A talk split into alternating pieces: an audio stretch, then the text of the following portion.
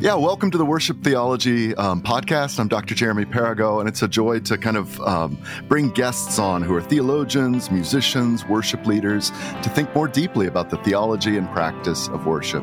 My guest today is Dr. Melanie Ross. She is an associate professor of liturgical studies at Yale Divinity School. Um, a recent book that she's written is Evangelical Worship, an American Mosaic. And yeah, Melanie, it is a treat to, to have you today and a great, great opportunity to meet you. Thanks for being on. Your work has really shaped and influenced my my own life. And before but before we get into that, I'd I'd love to just yeah get to know you a little bit, particularly around Christian worship. You you study Christian worship. Um, you've been involved in teaching leaders of worship and theologians. Maybe just so we can get a get to know you a little more, share about a meaningful experience in worship, something either as a scholar or as a participant or as a leader. When you hear that question, what first yeah what what first memory comes to mind? Yeah, that's a great question. Um, you know, I, I, would say it wasn't one moment, but when I was a, a senior in college, and then for a couple years after college, I was part of a worship team at church that I just loved. It was one of the most special experiences of my life. We had a, a leader that wrote songs specifically for the congregation. It was a, a, small team that worked closely together with the pastor on his teaching sermons. Um, and we just became a family. They were they were really mm-hmm. dear to me. So so in my past, that. Yeah, that, say, that yeah, community no, dynamic can be really so special. Yeah. Yeah. No, go ahead. I mean, in your past. No, I, I was going to say that these these the, the kids that I got to know in that group, I'm still in touch with, and they're often getting married now. And and there's something really about the family aspect of worship that I love. Are are you a yeah musician then too? In addition to kind of theologian scholar. I am. Yeah, I was a music education major in my undergrad years.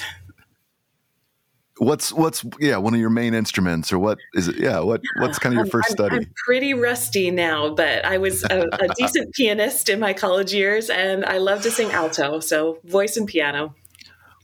Well, Melanie, what what made that shift maybe from music ed, from piano player to liturgical theology and particularly studying and researching contemporary worship and the history of, of Christian worship. Give us a, insight into that that that shift from music educator to, to theologian. Yeah, um, I, I, think music has been a constant in my in my thinking and my career path from from my earliest years.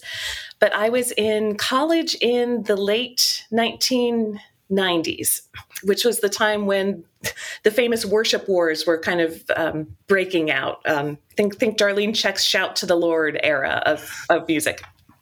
Um, and I was part of a team that was looking for uh, someone that would come shape our chapel music program. And the conversations were really contentious, as, as I think they were at lots of places at that time. Do we want somebody that knows uh, the guitar side of things and the contemporary music side? Do we want somebody that's classically trained that can um, that can write parts for an orchestra, that sort of thing? And and my first inkling there was just boy, these debates are really strong and it feels like it's about something more than, well, I like the way this song sounds and I like the way that song sounds and we're in disagreement. Like somehow who God is is at stake in what we're singing. Um, so that was enough to get me to um, off to divinity school. And I took a class in liturgical studies which was a scary word to me at the time because liturgy was not something that I did. it was a bad word, right? In some traditions, that's it's yeah, kind yeah. again, depending on what what church background you're from. Yeah. Yeah, or you know, it was for other kinds of Christians. It was for Episcopalians. Mm. It was for Lutherans. It was yeah. for Catholics. But yeah. it wasn't something that I, I, grew up in a non-denominational um, evangelical church, so we didn't do liturgy. Um, and I, I took this course and I really fell in love with the way that some theologians from these long, rich traditions were writing about what they did on Sunday morning. Um, and, and part of me thought, boy, I, I, wish that somebody were writing deeply about what non denominational evangelicals do. Um, and this was also, again, I'm a product of my times, but a lot of what was written about evangelicalism back then came um, during the era when megachurches were really taking off, and so it was pretty critical of you know here's here's what these megachurches are doing. It's not sacramental. It's not what we mainline Protestant churches are doing. Be careful about their liturgy. And I, I wanted a less defensive way of talking about it. So that's how I got into this. Well, and I think that for me, what I think the the first thing I really read of yours was evangelical versus liturgical, defying a dichotomy. And I had done, I think, all the way through my doctorate at the Webber Institute, and so it had, but had served in both congregations in the U.S. and UK, other parts of the world, even at that time. And I, I read that book, and I'm like, finally, someone is is really trying to to not only critique an evangelical or a free church theology and practice of worship, but also kind of construct it in its own right and its own situation. Again, exceptional scholars like Marva Dawn, Robert Webber, James White, in their own rights, uh, and even Simon Chan, who I've had on the this podcast, like come really critical of evangelical worship and, desi- and desire for reform. And again, I've drawn from those wells. I've yeah, really appreciate what what they do, but often it it ended in just a critique and really a critique of something that maybe particularly in the late 2000s didn't really exist anymore. In my view like they were critiquing songs from the 70s and 80s or mm-hmm. particular seeker movements that even within those churches had made vast shifts. And so i guess yeah first thanks for for that. It allowed me and and now some some of my students to kind of gain another idea. But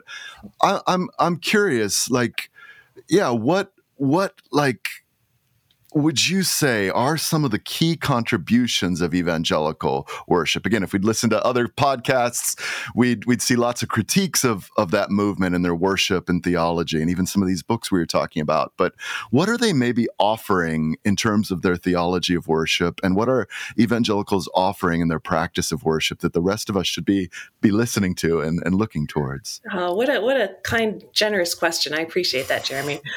Um, you know in, in the book that you talked about evangelical versus liturgical i i made an analogy um, to the fact that we have four gospels.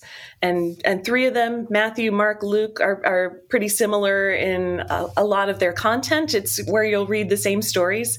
John has um, a perspective that the three synoptic gospels don't have and I thought that's that's a really helpful way into thinking about the difference between evangelical worship and some of the other more liturgical traditions. Um, and, and one of the things that the Gospel of John really emphasizes is you need a personal relationship with Jesus. Um, that's that's the book where we get Jesus calling the sheep by name and talking about the branches that are grafted into the vine, and it's this really intimate connection. Um, and I think the other three gospels. Uh, have some of that, but they also are really emphasizing structure and authority and, and how a church is run. Um, and I think the gift of evangelicalism is to say you need a relationship with Christ. Mm. And, and that that mm. personalism it's a strength and a weakness, but it really comes through in the ways that that we worship. And I, I think that's a gift that we offer. Practically, maybe what what how is that expressed in again global evangelical worship? How is that kind of theology of the personal relationship to, with Jesus expressed in our songs or prayers or preaching? Yeah. Um, I mean, I, I think music is the first kind of go to. And so much of our songs are directly in conversation with God. Um, and even the, the songwriters that I've spoken to have said, you know, this is a song that came out of my devotional time with Christ. Um, this is this is a word that the Lord gave me and landed on my heart, um, and I, I, want other people who might resonate to be able to sing that. So there's that. Um, I think one thing that that sometimes gets missed in the study of evangelical worship is how important the things are that happen outside of Sunday morning and how there's kind of a, a, loop between what happens in your small group and then what you're bringing to the service on Sunday. Um, so I, I, think a lot of that personal relationship with Christ, with each other, comes when we have small group prayer times and Bible studies together and, and are working together in children's ministry. And we bring all the richness of those experiences into the sanctuary, and it, it comes out in the ways that we sing and pray. Yeah, I can remember in first couple years in the UK, we're at kind of a worship theology conference and a fairly well known in the UK, kind of British worship theologian, was really critiquing evangelical movement on not having you know the prayers of the people or a pastoral prayer. And she kind of made a broad statement of you know evangelicals don't pray in worship. And afterwards we had a great great conversation. Like i said have you ever gone to a 6 a.m prayer meeting in an evangelical service on a wednesday you know on a wednesday morning?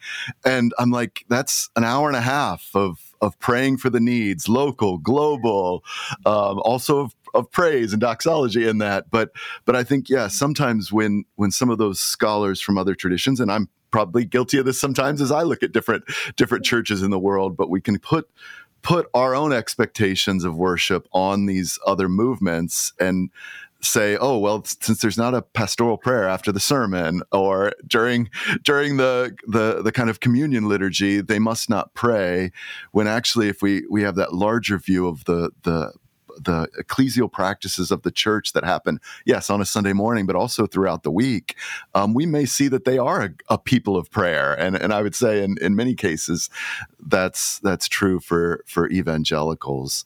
What, yeah, yeah. what do you think? Oh, go ahead, yeah.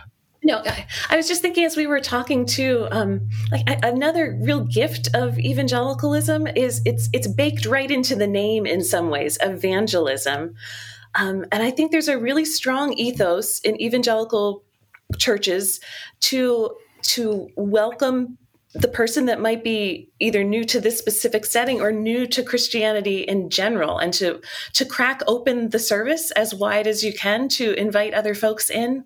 Um, yeah, there's there's just a, a real concern to not use lingo and and insider words and that sort of thing so that other other people can see what's going on. And yeah, that gift of hospitality, I think you you see that now in in some more yeah, traditional liturgical churches of how can we be more welcoming? How can we be more hospitable? But yeah, baked into the evangelical kind of pie is this idea of let's contextualize. And it's yeah, it comes from that desire to see people experience Jesus and hear hear the good news, which is yeah, so so so beautiful. What what do you think? Um, yeah, with within these these practices, like we we we often. Let me ask it another way. Like, what areas of evangelical liturgical theology are often overlooked? Hmm.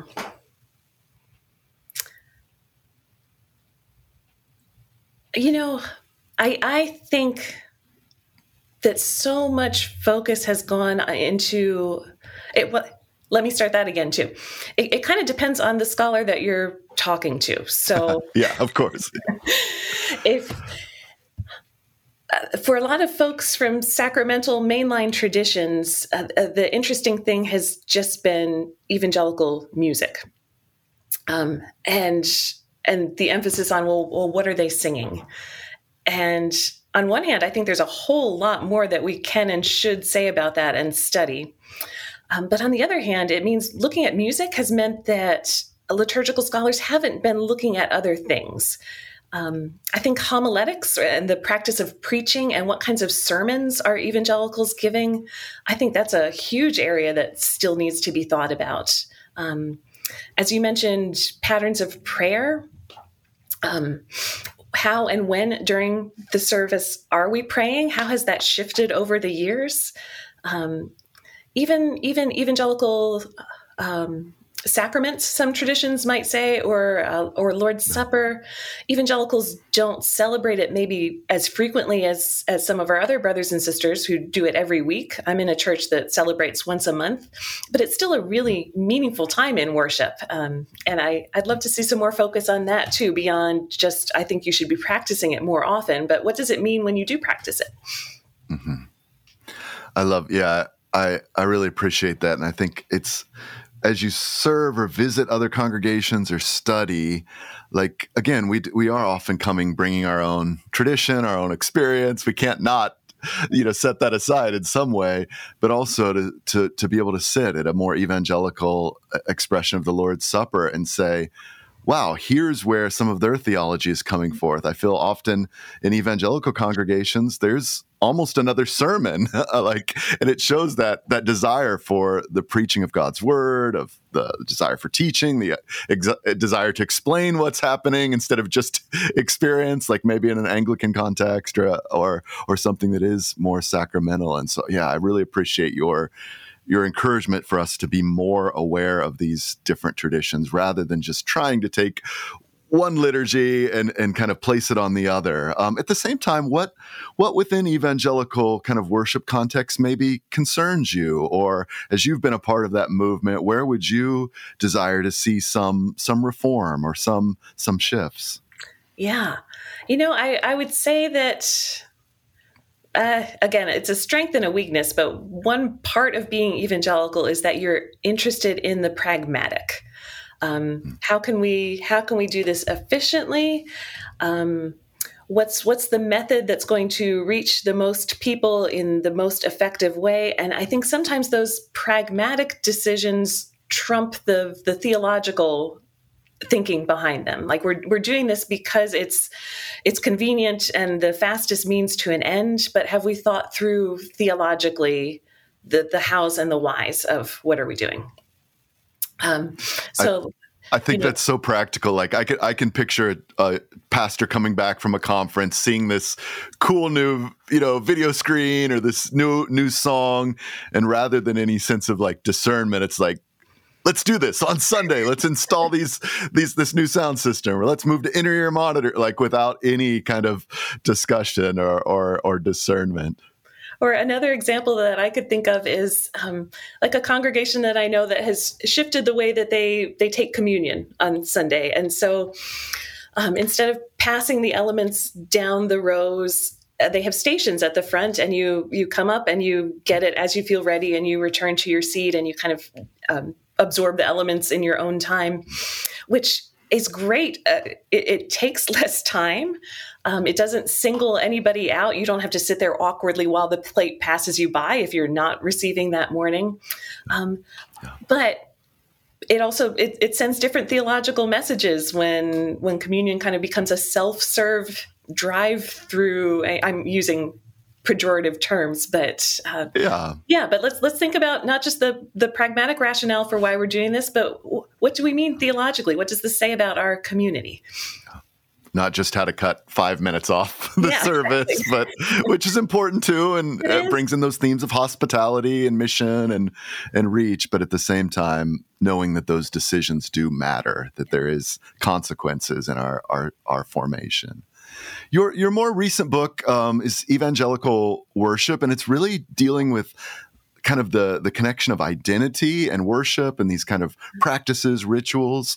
Um, one of the one of your core questions is why is worship so central to christian identity for evangelicals? And again i hope everyone reads your book and engages with it. It's fantastic. It's mine's all marked up. But for those that maybe don't what what answer did you find to that question of why it's so central to why is worship so central to christian identity yeah. Um, so so for this book, I I had this amazing chance to go do what I think a lot of pastors would like to do, like just go hang out in other churches. I, I went to seven different churches, got to stay for two weeks at a time and get to know people and talk about their practices.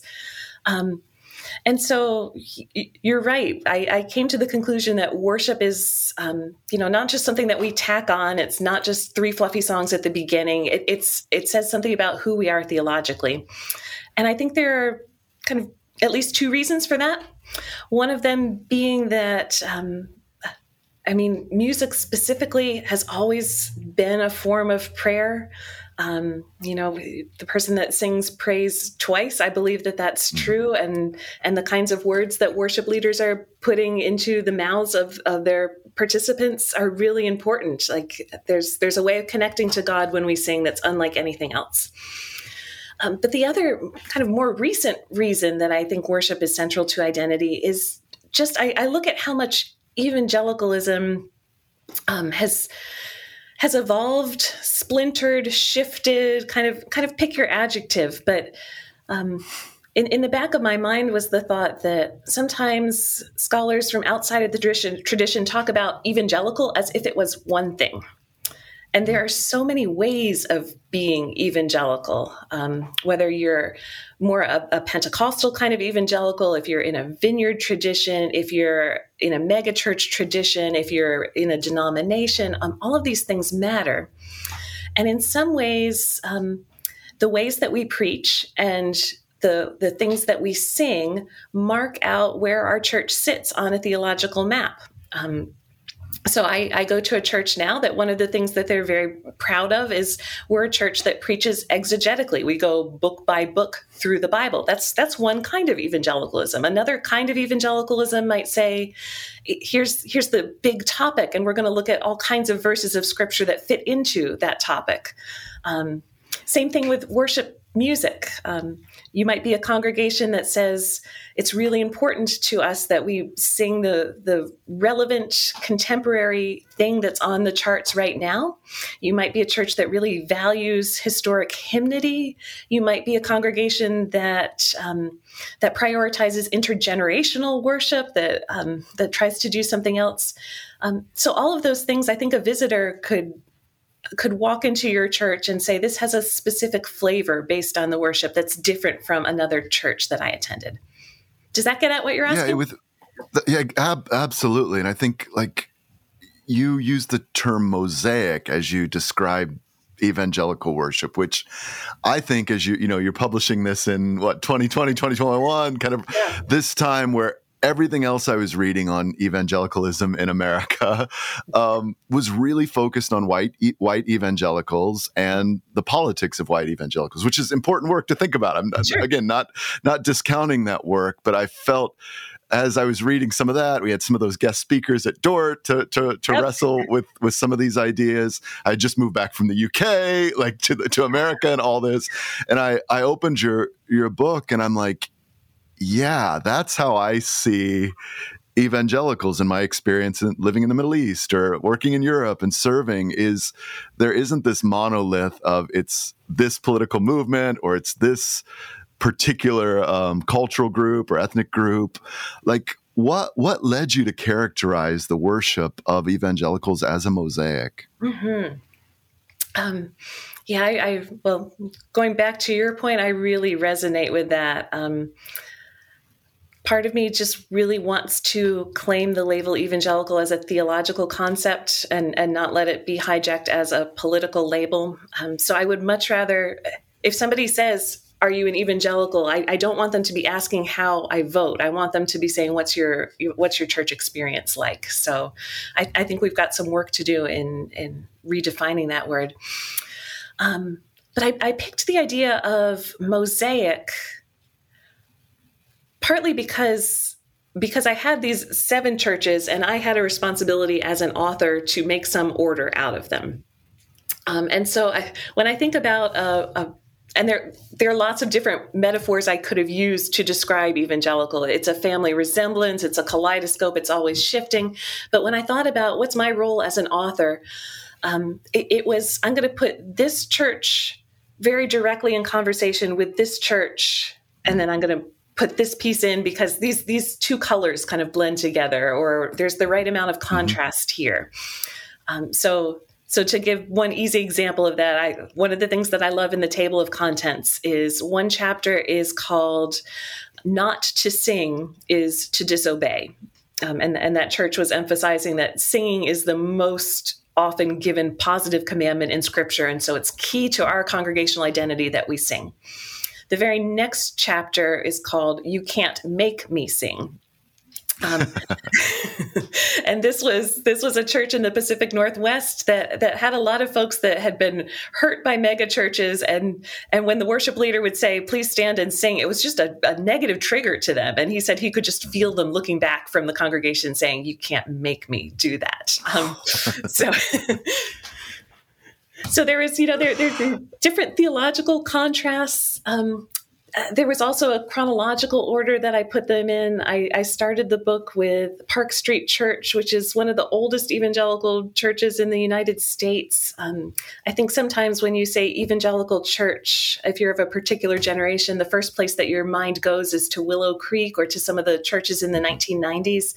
Um, but but there are churches in this book that came into being in the 1800s, and, and kind of let's start from there and work to more recent issues. So that was a little of the rationale. Yeah, and I was just recently at a, a, conference in the Middle East with the World Evangelical Alliance and had the honor to lead worship. Oh. And as I I I looked out at, you know, it was about 200 leaders who lead the Evangelical Alliance in Nigeria, the Evangelical Alliance in Palestine, and and and like this group of people really who define themselves as biblical, as those who bear the good news, but politically, culturally, even ecclesiologically, their beliefs on what the church is is should be and should look like was so diverse that yeah again your book even though you were looking at america not global you know worship really really connected so well. I'm like yeah the, i think melanie's onto something here. This is a mosaic that yeah there are some common threads um, some of those that we talked about about Uh, gospel proclamation and contextualization and just loving Jesus as a, a, as our personal Lord and Savior. Some of those are are really key, and that's what's what's expressed in in our worship. How do you think? Um, some of the some of both the theologies and the practices of worship from these evangelical churches have maybe um, yeah been adopted or adapted by more more high church or more liturgical streams how, how have you seen that either as a worship leader or you know musicians yeah. or as as a scholar yeah um, you know i think in a lot of ways praise and worship music is a really ecumenical thing. It's not confined just to non denominational congregations. Um, so I've seen a lot of interest in that um, across denominational traditions, which I, I think is really, I think the more we can sing together, the better our ecumenism is. Um. So that's one way. Um, I think. Uh, I hesitate because it, it's become harder in recent years to kind of single out this is what the evangelicals do and this is what the mainlines do. And I, I see that even in my teaching. I, I, think it's great. We have students that, you know, well, I started my life in this kind of a tr- Christian tradition, and then I did this for two years while I was in college, and now I've landed in a third completely different place. So I think that there's just more of bringing the riches of our practices together. Um, yeah.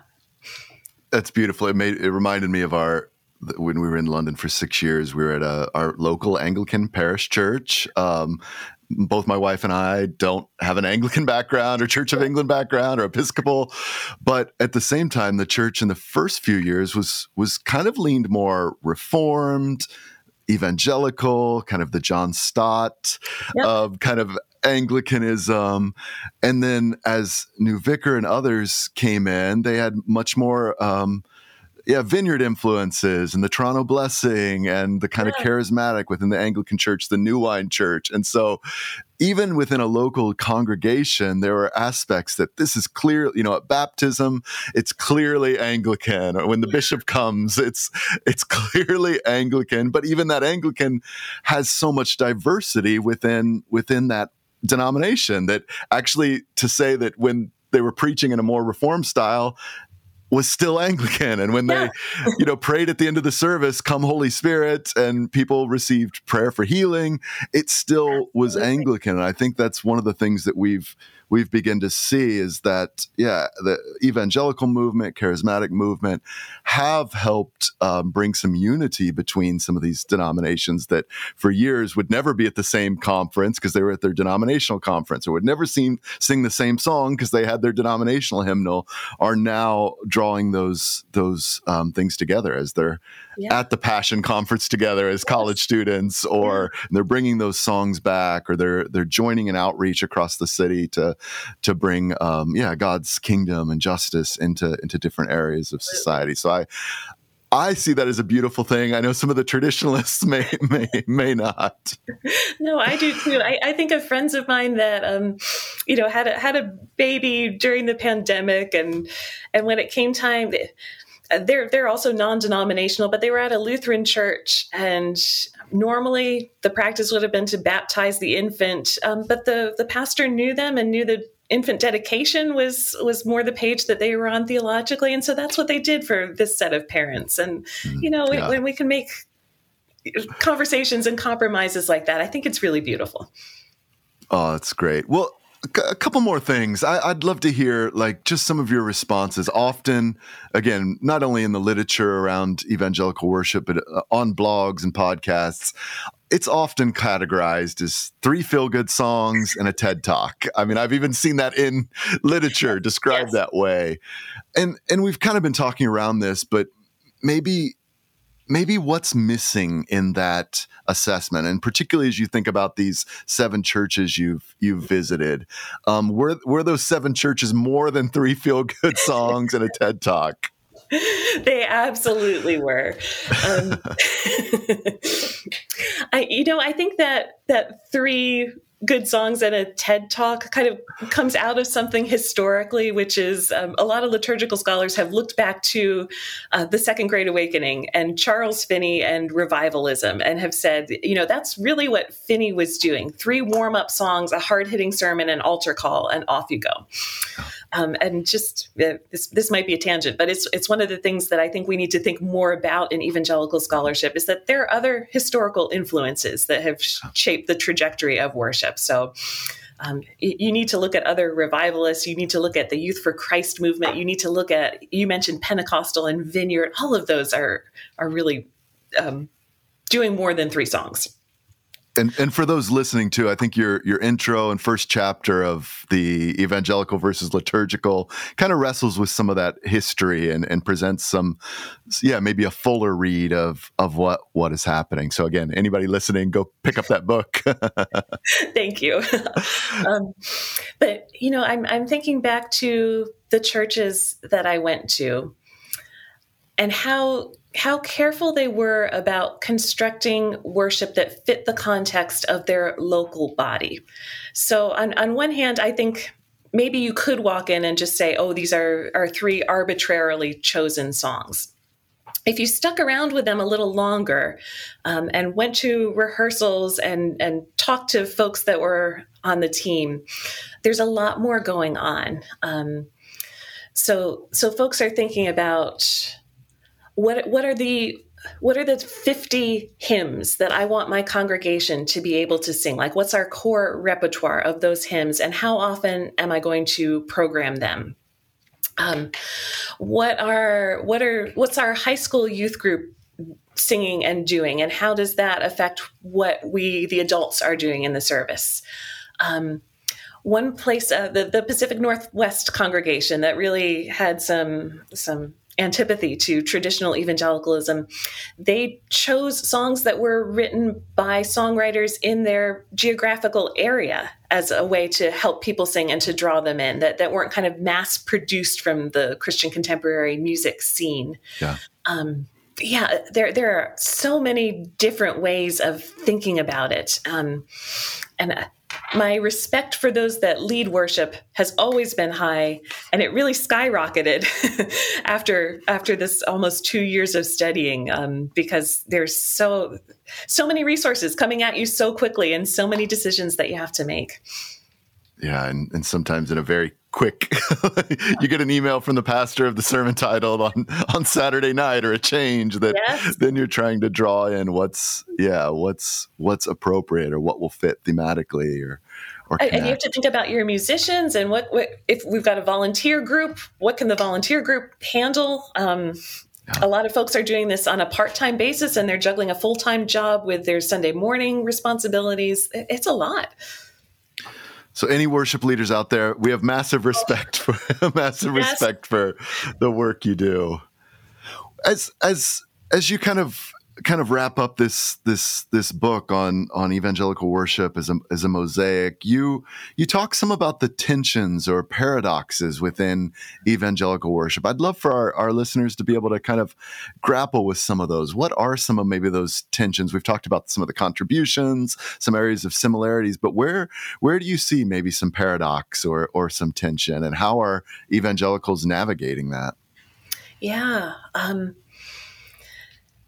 you know, I, I think one one of those paradoxes that I saw across all of the churches was if you think of it as a continuum, and on one end is um, the, I'll use the word constancy, doing things the way that they've always been done, familiarity, um, and the other end of it is doing something new every week, change. Um, that's that's a huge tension for congregations to manage. How can we how can we say that we're the same church that we've always been, um, and yet uh, we're always shifting, we're always changing. Um, we think about Scripture, and uh, we're we're part of the same tradition um, that we saw in the Old Testament, and yet with Christ, we're doing something completely new. So. I think that that's something that, particularly churches that have been around for a long time, have to give a lot of thought to. Um, another one is, uh, and the the Northwest congregation is a good example of this. How do we say that we're part of this particular group and we identify with it, and at the same time we keep our autonomy and say, you know, but but my faith looks like this, and it's not always the same as the churches. So, yeah, that that, that that change versus stability and that fitting in with the group versus um, standing out and being distinctive i think were, were two of the recurring conversations that i saw mm. yeah yeah i really again appreciate that not just the like the the construction or the the the kind of unpacking but also trying to wrestle with how as a movement is is worship expressed in different ways and particularly again as you said sometimes that's historical a church in the 1980s is going to be very different. I can think of my own home church in the in the 80s was a very different expression of worship. Even it was an Assemblies of God Pentecostal church to 2023. I mean, they are two vastly different churches, but in some ways still very similar. But there, we had an or- organist in like not a and not a B three, a C three, a church organist in the Assemblies of God, a God church, and then yeah, to see the yeah. the shape over over forty three years. Um, is is vast, and they there's a need to negotiate that tension. I'd, you know, I'd love to, yeah, I'd love to. Can I, can I go back oh, for a second? Yeah. I didn't mean to talk over you. I was just going to say, I think this is one of the things that makes studying um, non denominational evangelicals particularly interesting because if you're in a tradition that at least has a prayer book or has denominational resources that are authorized by a committee, you've, you've always got you know a, a home base to be looking back at. And if you're in a, a non denominational church that doesn't use that kind of a written liturgy, and in some ways you're you're making it up every week that's a different kind of stress and a different kind of pressure so. You talk maybe talk a little bit about that. Maybe like between a liturgical maybe as a scholar again as a as a leader like those high church or the more liturgical traditions that have those official books and ordo, uh, a denominational kind of hey, here's the Book of Common Prayer, here's here's what we use. Discuss maybe the the difference in authority and flexibility of of the kind of high church and and then the more non-denominational free church. What what does that look like? Yeah. Um, and, and, maybe the first thing to say is just because a denomination has a resource book doesn't mean that the congregation is using it. um, but it's there. It exists. It's there. It's there. On the pastor's shelf from seminary. Yeah. right.